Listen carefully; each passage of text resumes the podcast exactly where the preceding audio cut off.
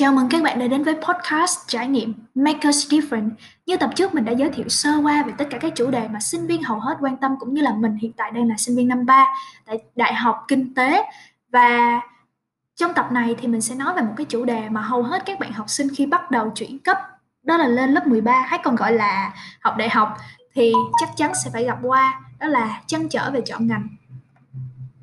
Thật ra um, Câu chuyện của mình sơ về trước kia mình cũng đã khóc trong vòng khoảng một tháng, nói chung là khóc rất nhiều, nhưng mà không đến nỗi là ngày nào cũng khóc đâu nha. Thì trong cái khoảng thời gian trước khi nhận điểm á, mình rất áy náy, rất là hối hận vì cảm giác như là mình vừa gây ra một cái tội gì đó trong khi là học hết 12 năm học, nhưng mà mình lại không hề đạt được một cái thành tích hay là ít nhất thì bước qua một cái bậc đại học mình cũng không làm được. Và nếu như mà trong cái khoảng thời điểm đó khi mà cái điều đặc biệt, cái điều mình sợ hãi nhất đó là dòng họ bước qua và hỏi mình rằng là "Thi chưa? Thi được không?" Hay là "Thi vào trường nào? Nguyện vọng là cái gì?" Thì mình cũng sẽ nghĩ rằng là ba mẹ lúc đó sẽ không có tự tin là nói hoặc là không có tự hào khi nói là "Ờ, con tôi sẽ đậu vào cái trường danh tiếng" hay "Con tôi sẽ có một cái nơi học rất là tốt" hay là "Nó đạt được điểm cao lắm" hay là tự tin rằng, uh, "Nó làm bài được lắm." Tại vì mình nghĩ là mình làm bài không được đâu. Nhưng mà nhớ lại thì cũng cứ ngỡ như ngày hôm qua thôi, cảm giác bây giờ thì nó rất là nhẹ nhàng, nói chung là rất là bình thường, cũng chẳng như cái tuổi 18 năm ấy thì rất là sợ, sợ thất học, sợ ba mẹ, sợ dèm pha miệng đời, nói chung là sợ đủ thứ. Nhưng mà cuối cùng kết quả của mình thì mình vẫn đậu vào nguyện vọng một thôi. Thì nó cũng không phải là một cái gì quá ghê gớm, mà nó cũng là một cái trường đại học bình thường thôi. Thế nhưng mà ít nhất thì mình cũng có được một cái sự an ủi sau nhiều năm, sau nhiều ngày, nhiều Ờ, gọi là, nhiều tháng ôn thi đại học đồ này kia. Và con người mình ấy thì thường luôn muốn đạt được một cái điều gì đó, gọi là, có có thực sự tốt. Nhưng mà cái khoảng thời gian đó thì mình hơi rụt rè và sợ thất bại.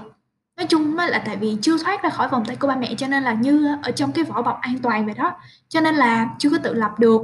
Thì những cái cảm giác ấy là cảm giác mà nó đến, nó ập đến mà không ai mời á, một cách rất là bình thường. Thì cho nên là các bạn á, nếu mà sau cái khoảng thời gian này học này, các bạn cảm thấy là khi nào mà các bạn không còn sợ hãi nữa, không còn quan tâm đến việc là người khác nói gì, hay là họ khen bạn, hay là họ ghét bạn, hay thậm chí là bạn bị tẩy chay luôn, nhưng mà bạn không khe. Nếu như điều đó đúng và điều đó là giá trị của bạn thì chứng tỏ rằng là bạn đang ở trạng thái tự lập và bạn chủ động được. Tất cả những gì mình làm bạn có trách nhiệm cũng như là quyết định đối với với với điều mình làm. Nhưng mà Trước đây thì mình rất là thích sư phạm. Sau khoảng thời gian mà mình học toán ở trường cấp 2, cấp 3 thì mình vẫn thích sư phạm. Không hiểu sao khi đặt nguyện vọng vào trong cái tờ giấy nguyện vọng, ghi nguyện vọng á, nhưng mình lại ghi về kinh tế. Và năm cái nguyện vọng nó đều về kinh tế, không có cái nào về sư phạm cả. Thì có nghĩa là tại vì mình thích kinh tế, có thể là qua bạn bè, qua thầy cô hay là qua những cái anh chị nào đó cũng nói là đừng có vào giáo viên cho nên là chắc là mình bị ảnh hưởng. Một phần nào đó là mẹ mình cũng làm về bên kinh tế cho nên là cũng thôi thúc mình một chút yêu thích của kinh tế. à, nhưng mà khi mà vào ngành kinh tế rồi á thì việc chọn ngành nào, chọn chuyên ngành như nào hay là mình sẽ làm cái quái gì thì mình cũng không biết luôn. Ngành nào cũng hot, mà không biết mình thích gì hết trơn chỉ đơn giản là tại vì lúc đó mình cứ suy nghĩ, mình ảo tưởng như một đứa con nít, như một siêu anh hùng, đó là mình muốn kiếm thật nhiều tiền và mình muốn có một cái địa vị nào đó, gọi là, nó cũng ngang ngang ở trong xã hội. Ừ ít nhất là mình có tiền và mình có thể chủ động được cuộc sống, mình có thể tự lập mà mình không cần phải phụ thuộc vào ai cả. Thế thôi. Nhưng mà rồi thì mình suy nghĩ liệu học nhân sự á, thì ra người ta tuyển người, làm cái gì?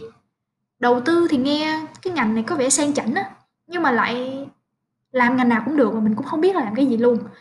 Bất động sản hả? Thì cũng hơi chung chênh tí, tại vì nó không có ổn định cho lắm, còn thẩm định thì lúc đó mình không thích rồi. Nói chung là quá trời ngành luôn, nhưng mà mình không biết là mình định hướng mình ngành gì hết. Nhưng mà cái tuổi mới thoát ra khỏi vòng tay gia đình mà, nên là quyết định thì nó cũng mông lung như thế thôi. Cho tới giờ thì mình vẫn đang trên con đường tìm kiếm cái đam mê của mình. Nhưng mà bạn thấy mắc cười không Vẫn đang trên đường tìm kiếm đam mê của mình. Thật ra thì việc chọn ngành á, nó không thực sự đáng sợ đến như vậy đâu. Mà có chăng á, nếu như mà suy nghĩ thì cũng là suy nghĩ đúng. Suy nghĩ mà đúng cái ngành mình thích á, thì sau này mình sẽ ít nhiều năm ở đại học được nghe này nghe nọ, được nghe thầy cô hay là mình đọc đúng những cái tài liệu mình thích thì mình cũng sẽ có hứng thú hơn cho việc học nhưng mà nếu không may á mà rồi mình không thích nữa. Hoặc chẳng hạn mình nhận ra là sau một hai năm mình học thì cái ngành này nó không phù hợp với những cái tính cách hay tố chất của mình. Thì lúc này mình mới cần sự can đảm nè. Lúc này mình sẽ cần can đảm rất nhiều để mình dám bước ra khỏi cái vòng an toàn của mình hay không. Mình sẽ bắt đầu từ đâu để mà tìm ra được cái mình thích lại bây giờ? Vì thật ra đến bây giờ mình nghĩ nè, là đại học á, gọi là trường nghề vậy thôi nhưng mà đây là khoảng thời gian để mà từ việc học bạn ra trường đời như thế nào?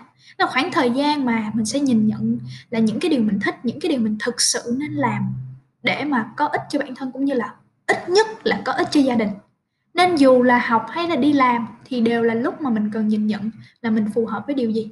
Vậy cho nên á, là mình không cần quá quan trọng là đại học thì mình sẽ phải đi học 4 năm đó mà trong khoảng thời gian này mình có thể làm bất cứ việc gì cũng được. Đó là lý do mà tại sao bạn cũng sẽ nghe thấy có những cái tin truyền thông như là cái anh này, ảnh không học đại học nhưng anh vẫn có thể làm được startup hoặc là cái chị kia, chị đã bị từ chối việc rất là nhiều nhưng mà chị vẫn trở thành một CEO chẳng hạn. Ừ và rất là nhiều thông tin như thế.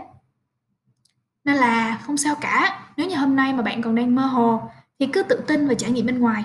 Có thể là bạn sẽ gặp được một người bạn bạn sẽ gặp được những người đồng hành, những người thầy dẫn dắt và biết đâu được sẽ gặp được một công việc mà mình bén duyên rồi nhân bạn sẽ càng đào sâu, càng tìm hiểu, càng mày mò với nó thì có thể là bạn sẽ cảm thấy hứng thú với nó thì sao? Nó cũng giống như là một câu chuyện tình yêu vậy đó. Yêu 5 năm 10 năm đi nữa, nhưng mà cũng chưa chắc giữ được nhau. Nếu như mà bạn không giữ lửa được trong cái tình yêu đó, thì cũng phải đành tạm gác qua thôi.